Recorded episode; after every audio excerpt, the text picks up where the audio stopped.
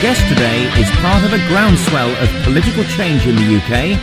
The fourth generation chief executive of a family business which smokes salmon in London's East End.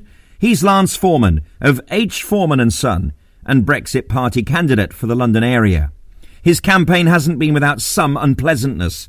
A giant swastika was daubed on his premises, something which he says is aided and abetted by clumsy rhetoric from the political class. Disagreeing with somebody about a bloody customs union or a single market is not Nazism, and I think the thing has got completely out of hand now. You know, when you have people like David Lammy sort of just throwing around this word Nazi, you know, it is just outrageous. Now, if you like my regular podcasts, please think about making a donation. My podcasts are free and I want to keep them free, and donations really help me keep them that way. Head over to my donations page at www.patreon.com slash Johnny Gould. A qualified accountant and expert smoker of salmon, Lance heads down to the factory floor each morning and samples a soupçon of salmon. Over the years, he estimates he's eaten three times his body weight in this food from the heavens. Think of the man from Del Monte, but with slightly oilier lips. H. Forman and Sons is the last surviving East End smokehouse, which he says is down to more luck than judgment. As others fell to market forces and subsidies, his family stuck to their traditional and unique ways without trying to compete on price or in lesser quality. The factory stands in the shadow of the Olympic Stadium, now home of West Ham United, a testimony to a combination of innovation and modernisation. Not only is there a substantial factory floor with fish hanging up and laid flat, but also a 70 seat restaurant and conference venue. The place is pungent with the smell of smoked salmon, but not the offices, where I sat down with Lance for a conversation about the unique experience of sustaining and growing a family business, which may be about to help propel him into becoming a professional politician. Lance Forman, delighted we're here today. Here we are in the uh, splendid Fish Island location of H. Forman and Sons, the nearest building to the Olympic Stadium, now the home of um, three points for away teams, West Ham United. Absolutely, there are there are neighbours now. Good old West Ham. They did uh, they did joke with me before they moved here that they might have to um, call themselves West Salmon instead of West Ham and uh, I said, as long as it's not John West salmon, that'll be fine. That'll be fine, yeah. I'm forever smoking salmon, pinky salmon in the air. you got it. now, you are the fourth generation uh, foreman to run this business. Yes. It was your great grandfather who came from Odessa mm-hmm. to set this business up in 1905. This is quite a journey. It is. I mean, four four generations in business is quite unusual. Family businesses often self destruct in the third generation so we're not quite sure what happen, happens now, whether the, uh, the, the cycle starts again or the decline carries on. But uh, but time will tell. But no, we, we we've been based in London's East End for 115 years now, and uh, and going strongly, thank goodness. So in a sense, smoking salmon is something which has steadily gone up market, but also become more mainstream too, hasn't it? absolutely, and we're we're very fortunate uh, in a way that. Um, over the last 20 years or so, British consumers have become much more interested in food provenance, you know, and how food is made. And I think a lot of that was stimulated by food TV over the last 15 to 20 years. Because if you go back to the mid 1970s or even early 80s, most of the salmon smoking in Britain was going on in the East End of London. It was an East European Jewish uh, tradition that came over here 100 years ago, and, and right the way through the 20th century, it was all happening in the East End. When salmon farming started in the sort of 70s and 80s, that's when the industry changed. That's when you started to see these huge sort of factories springing up around, particularly Scotland, but other parts of the country, grant funded um, by the government, often through the EU. Um, and, and what happened was all these traditional smokehouses in East London tried to compete with this new business they couldn't compete. Obviously, with London wages and London overheads, much more expensive to operate. And they all went out of business. And we didn't try and compete. And I'm not saying that was strategy. It was perhaps more luck than strategy. My father at that stage didn't know whether I was going to join the business and why invest further if he didn't know if there was going to be a future. And we just carried on, carried on doing things in our very traditional, old fashioned way. And we're the last surviving of those original smokehouses. And we do it in the old fashioned way, not because we just love tradition, the product just tastes a million times better. We, uh, we were awarded a protected food status uh, by the EU um, about 18 months ago, um, which made Britain, or put London Cure Smoked Salmon on the same status as champagne and gorgonzola and parma ham, and we were the first ever London-based food or drink to have protected food status From the EU. from our friends at the EU. Thanks a lot, EU. I'm going to stand as a Brexit Party candidate. Well, perhaps they should be thanking us for putting this great food on the map. You know, we've been going for 115 years, much longer than the EU has been going. You know, we've been making this product before the EU came into being, and I'm sure we will be making London smoked salmon long after the EU ceases to exist. We as a business have been through many crises. Literally five years after I joined the business, we had a fire which burnt down three quarters of the factory. We completely refurbished the place where we've been for 40 years um, following the fire. Within a year of the fire, the local river overflowed, and our whole newly refurbished factory was a metre underwater. We then had to relocate because the fabric of the building had been infiltrated with dirty floodwater. Um, so we spent two years looking for somewhere to relocate to. We built this fantastic new factory with grant funding from the London Development Agency. Within a year of moving in, they said, "Oh, by the way, you've got to move out because that's where we want to build the Olympic Stadium." So if I would have, you know, come into the business and built a business plan, I would never have written into that business plan that we were going to have these three catastrophic events. 20 minutes to five, we can now say the decision taken in 1975 by this country to join the common market has been reversed uh, to leave the EU. There is no way that the Remain side can win, and that's the uh, result of this referendum. The British people have spoken, and the answer is we're out. I think this is one of the best opportunities that Britain has had in 40 years to reinvent ourselves. Change, incremental change is happening every single day of our lives. We don't notice it because it's very small change. But after 20 years, you look back and you think, God, how did I get into this rut? And it's because of the build up of these petty little changes day after day. But when big change is forced upon you, like it was with us with the fire and the flood, it throws you off that treadmill. It throws you back. It allows you to sort of reevaluate your whole life situation and sort of say, well, let's get rid of all the crap. Let's seize the good stuff and move forward. I, I think the biggest problem that we have in this country isn't Brexit, I think it's housing. Um, and then the planning regulations. And I learned so much about that during my battles over the Olympics and learned how ridiculous planning is. And, and you just look at, um, you know, you look at something like the, the third runway in London. Now, our politicians have taken 40 years not to make a decision. They still haven't made a decision after 40 Yeah. years. The worst decision of all is not making a decision. Just make a bloody decision and get on with it, and you'll, you know, deal with the positives, you'll deal with the negatives, you know, t- take advantage of the positives, deal with the negatives, but get on and make a decision. But politicians in this country are just afraid of making decisions because they're worried about whether they're going to upset people and lose votes. Housing is not a problem in West Bromwich or Middlesbrough Right. or uh, Kent or Eastbourne or anywhere pretty much outside London and even most parts of the southeast. I mean, there is wealth in the middle class in normal people living in normal postcodes, seven or eight miles out of the West End of the city, who are seriously wealthy in a way that their parents weren't. At But the are- expense are of, you saying at the expense of everyone else in the country. But are you saying they're seriously wealthy because of the value of their homes? amongst other things. The fact is that the, the brain drain of which I am part of, it's not even spoken about anymore because it's game, set, and match. I couldn't possibly exist uh, in the way I did in Birmingham with the opportunities that were availed to me there. Uh, I've come to London. I always wanted to because I wanted to be a national broadcaster. Yeah. But other things have gone uh, with it along the way. This has been a marvellous workshop for me. Well, it has, but you know, I, I was in Birmingham um, last was it October for the Conservative Party conference. I hadn't been to Birmingham for years. I was so impressed Birmingham's with all not the the problem. uh, West Brom and Dudley and Walsall and Wolverhampton are the problem. Birmingham's fine, but Birmingham and Manchester are the, are the islands of comparative prosperity in areas like say, Blackburn, Chatterton, and then you go to West Bromwich and Dudley, and then you go to places like UKIP, uh, Brexit Party strongholds like Kent. yes. Right, they are poor and they are finished, These- and they these- need help. Yeah, these are the natural ebbs and flows of the market, though. Some They're not, places though, rise. No, well, they are. Some places rise, other places They're not. fall. They're not. No chance. You know, well, they've got no chance, Lance. Well, That's the problem. Yeah, well, And- s- you know, and and some places some places will thrive and some places will die, and that's you know that is that is a natural phenomenon. You but we need to be more of a one nation. Well, we are one nation, but you know,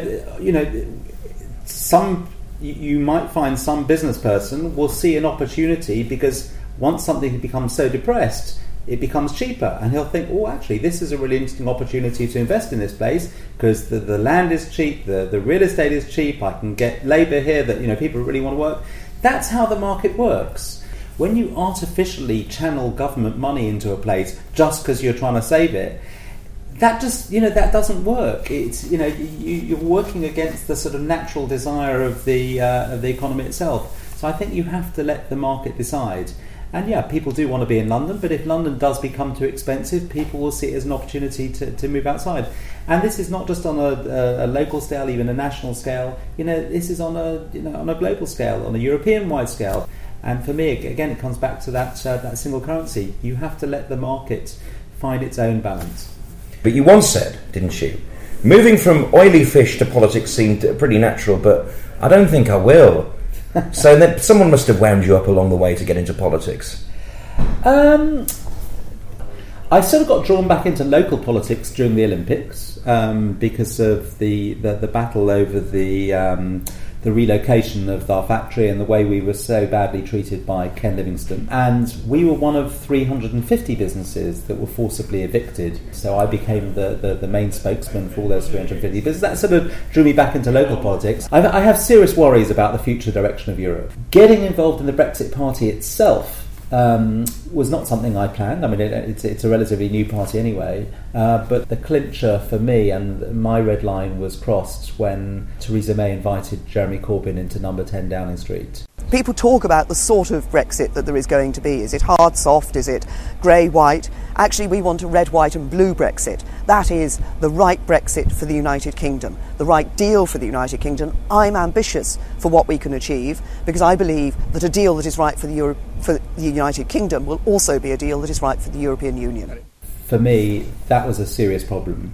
Very serious concern with, with Corbyn on two grounds. First of all, because he's a Marxist. His, his idea of Britain is uh, is Venezuela, um, and um, and B because of anti-Semitism in the Labour Party, and he's allowed that to fester. I believe he is an anti-Semite, and obviously as somebody Jewish, um, I, I can't tolerate that. And I just felt that by inviting him to number ten, you know, having said that he's unfit to lead this country, you are giving him such credibility, and I just couldn't understand why Theresa May or the Conservative Party could allow that. And I just felt, you know, this is the time to stand up because if we don't do it now, we're accepting the possibility of Corbyn. Lance, um, one of the other unfortunate headlines of your candidacy, or the period at least of your candidacy, was that huge, horrible swastika emblazoned on your shutters while you were away. How does that make you feel? Well, it was it was pretty horrific actually. Um, I, I was on a business trip in the USA. Plane lands, turn my phone on, and I phone my office, and they uh, my office said, uh, "Lance, got some bad news. You're not going to believe this. There's a 30 foot swastika on your build, you know, on our building."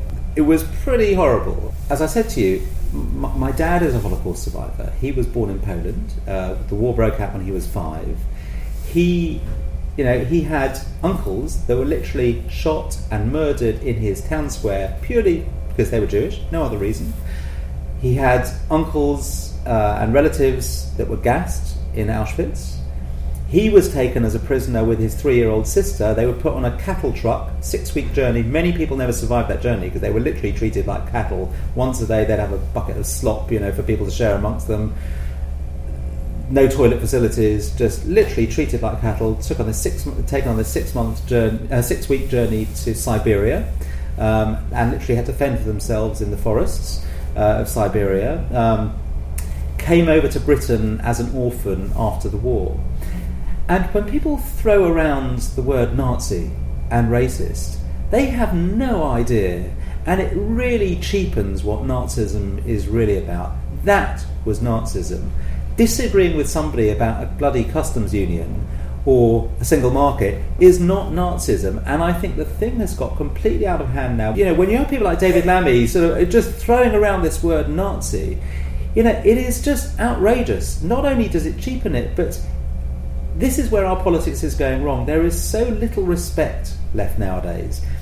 And if politicians will not respect the vote of the people on Brexit, why would people respect other people?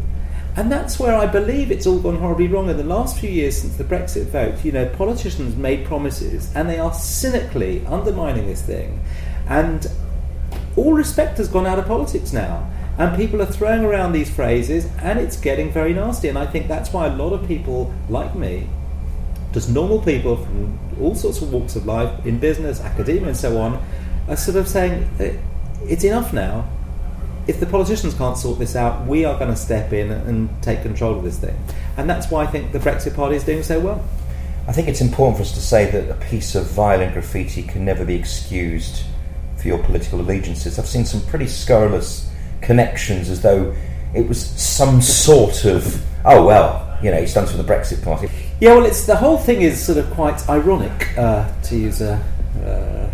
Well, you, you don't have any. Corbyn, no, I don't have any. Even though you've lived here most of your life. Well, I've lived here all my life, but um, so all he did say all of your life. he did, to be fair.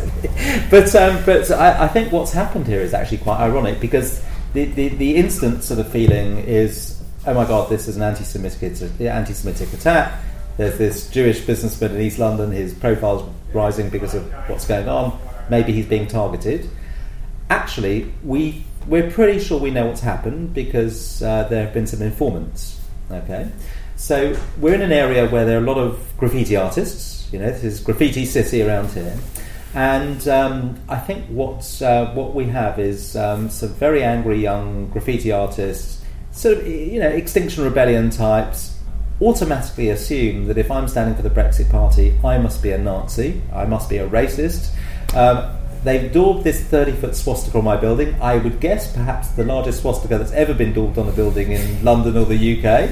Um, and they put this thing on my building, and some of their friends, you know, having seen the media, so there's been this little bit of a media outrage, not that much, but there's been a bit of a media outrage, um, and they've seen that actually they've put a swastika on the, the building of, you know, a, hol- a Holocaust survivor's family.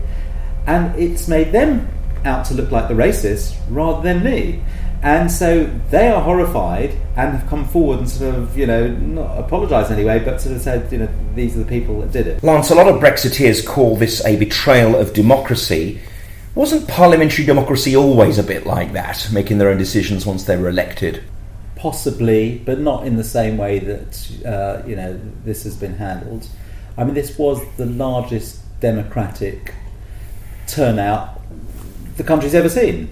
Um, and people, you know, people felt very passionately uh, about Europe, and they, they, they really felt, you know, 17 and a half million people. That's a lot of people to come out uh, and vote for something, and they believed that their vote, you know, would be, you know, followed through with. And uh, all the politicians from Cameron, every single politician on every side said, you know, we will, you know, this is not a neverendum, this is a referendum, and your vote will be, uh, you know, this is a one-off, your vote will be followed through with, and so on and so forth.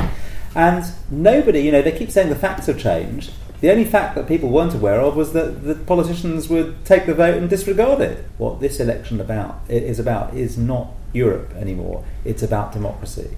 I was talking to one of my, I have an 18 year old daughter, talking to some of her friends, you know, and of course everybody's expecting young people are going to be supporting, you know, anything on the Remain side. And this girl was saying to me that actually a lot of her friends are going to be voting for the Brexit Party because they're told at school the importance of democracy. So I was completely taken aback, and um, I, I think people are going to be very surprised on the uh, 23rd of May.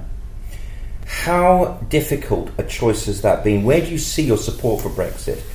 Is this a rejection of European history or a feeling that British values need to be reinforced? You talk about the gentle erosion, the daily petty little changes, and that maybe among that, British values have been eroded along the way too in this 40 years.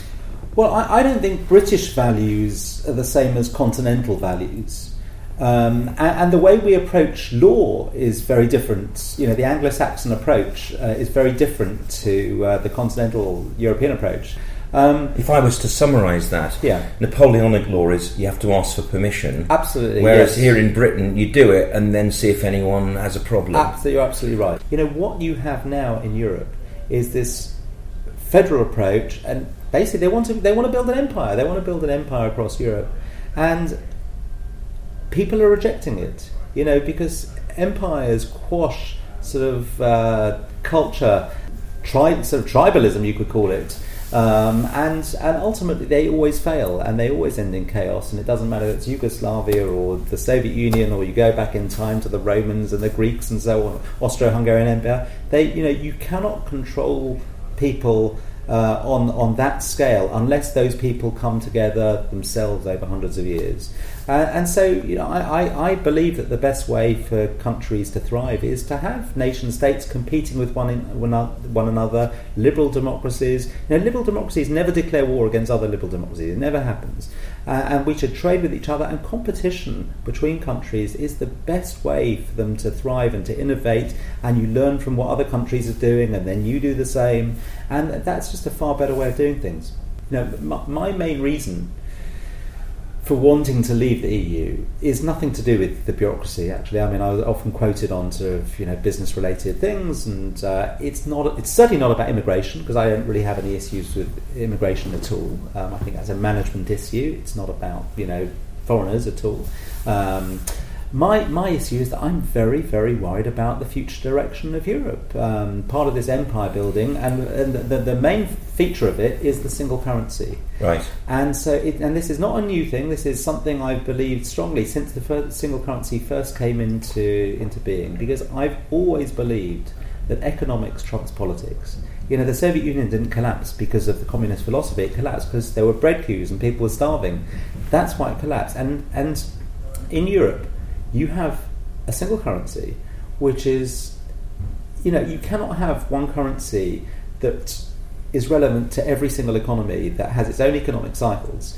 And so the only way you can keep things in balance, if you haven't got the ability to float the exchange rate, um, to, to regulate between, you mm. know, um, stronger and weaker economic cycles, is to have massive transfers of wealth. And the problem with that is that it creates a dependency culture there's no incentive for the poorer countries to do particularly well because they're getting the handouts from the, the richer donor countries. And the problem with that is that one, when you get a downturn in the economy of the, the wealthier donor country, then the people in that country start saying, well, hang on a second, why are we donating all this money to these other countries when, you know, we work really hard and they take three siestas and so on? And if we're going to make this, you know, make these payments, we're going to have to start laying down much stricter rules. And maybe even, in, you know, uh, implement sort of new leaders into their countries, like they did in Greece and Italy and so on. And the problem with that is that that then creates resentment because the recipient says, well, hang on a second, we didn't sign up for these rules. Resentment leads to extremism. And if you look at Europe now, you have more extremism on the left and the right that you've had at any time since the end of the Second World War. And ultimately, I believe the single currency will end in chaos. And what all of you know everyone always says to me, "Oh yeah, but Britain's not in the single currency, so why should we worry?" And the problem is that when Europe ends up in chaos, we get dragged into it by the gravitational pull of this thing, mm-hmm. and we will end up having to sort out the mess in Europe again. And for me, Brexit was about helping to dismantle the project peacefully before it goes too far and just you know gets too close to this chaos situation. Because if we can leave peacefully and securely, and our economy thrives as a result of having left, it'll send a message to the others. You don't need to be in this model anymore. You can leave too. I want to pick you up on immigration though, because yes. it is a big problem in Germany. Yeah. I mean, we saw in 2015 and 2016 literally queues, eight people wide, for as long as the eye could see, coming in to Germany. And when Angela Merkel said refugees are welcome, she became the foreign minister for 28 other countries. We had problems at Calais. And this does cause problems around Europe. Um, for me, it's a management issue. Okay, I don't have problems with people wanting to move. If people choose to move, not because they're refugees. I don't have a problem with economic migration. If people want to, you know, better themselves, why shouldn't they? Why shouldn't they move somewhere else? The problem with immigration is is it's actually the benefit system. That's the problem. You know, when my great grandparents and even my dad came over, my dad came over as a Holocaust survivor. My great grandparents came over fleeing the pogroms of Eastern Europe. They weren't given a house by the state. They weren't given free education and free health and so on they had to find a family to live with. They had to make their own way in the world. So you can have immigration, but not if the state has to give, you know, is giving everything away. Are you hopeful for a British future? And are you hopeful for a British future for Jewish people? Um, you know, I often say to my kids, you know, when I was your age in London, there were two kosher restaurants in London. Now there are about 30. Is life really that bad for us over here? Uh, you know, I, I, think you know, I just think British people are one of the most tolerant people in Europe. Um, I, have never really, you know, I've never really experienced anti-Semitism, even though you know I've just had a thirty-foot swastika on my building. I don't actually think it was an anti-Semitic attack on me.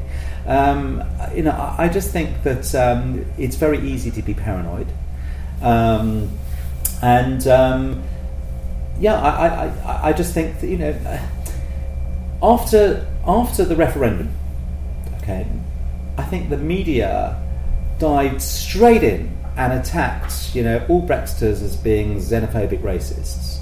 And I think, again, they have a lot to answer for.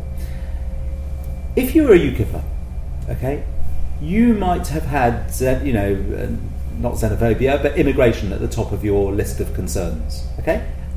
perhaps some of those people were xenophobic. But yes, I would say that certainly the people that voted UKIP had immigration right at the top of their list. At peak, UKIP only had 4 million supporters. 17.5 million people voted for Brexit. That means there are 13.5 million people out there that were more concerned about being in the EU where they didn't have immigration at the top of their list. Otherwise, they probably would have been UKIP supporters rather than Conservative or Labour supporters. So I just think that this thing has been blown out of control by the media. It's an easy story, you know, going off to you know far-flung Essex and finding somebody that's you know, um, you know, perhaps ex-BNP or whatever.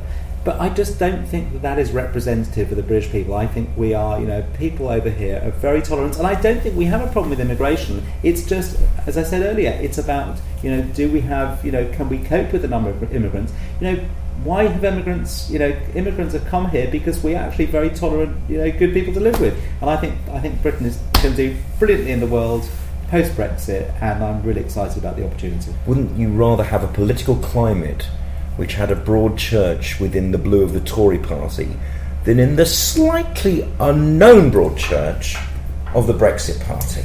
Well, look, um, I think Nigel Farage is is almost uh, you know sort of Margaret Thatcher in men's clothing. Um, so I think he is uh, you know I, I think he is a you know an old school. trying to get that picture up my head for now. he is uh, he is a sort of old school uh, Thatcherite. I think he is a conservative far more than Theresa May is a conservative. You know, I think Theresa May is more left wing than Tony Blair, quite frankly. I think that the Brexit Party that Nigel Farage wants is a sort of more of a free market type. Um, I think it's a, more of a sort of free market type um, uh, cap- pro-capitalist party, and Thatcher was able to bring the working classes over to the Conservative Party. She was the first Conservative leader that was able to do that because capitalism is in everyone's interests, and the working classes saw that and they understood that. Uh, they understood that if you have a mercantile class and a business class that's able to grow the economy, that's in everybody's interests. And that, I think, personally, is what the Brexit Party is about. But we don't know at this stage because we don't really know that much about all the candidates unless you go and do podcasts with all 70 of them. uh, we don't know that much about all the candidates. Um, but what I do know and what I can say is in London, there are eight candidates in, in the London area. Three of us are Jewish. One is of Pakistani origin. He's half Muslim, half Christian. You have another sort of uh, Irish uh, descent Christian. Um, you have another black uh, Christian um, one uh, sounds like UB40. One, one, candidate um, of, of, Persian origin whose whose father was Jewish and he is Baha'i, right. and and an atheist. You know, you have this incredibly diverse mix of people uh, standing in London, and the one thing we know we all do have in common is that we are all completely peed off with the, the way in which the political class has tried to stitch this up and they have you know ignored the democratic wishes of the people and we feel it's absolutely fundamental that that, you know, that wish was, is carried out. My thanks to Lance Forman. You can be the first to see when a new edition of Johnny Gould's Jewish State becomes available by subscribing via SoundCloud, iTunes and Spotify.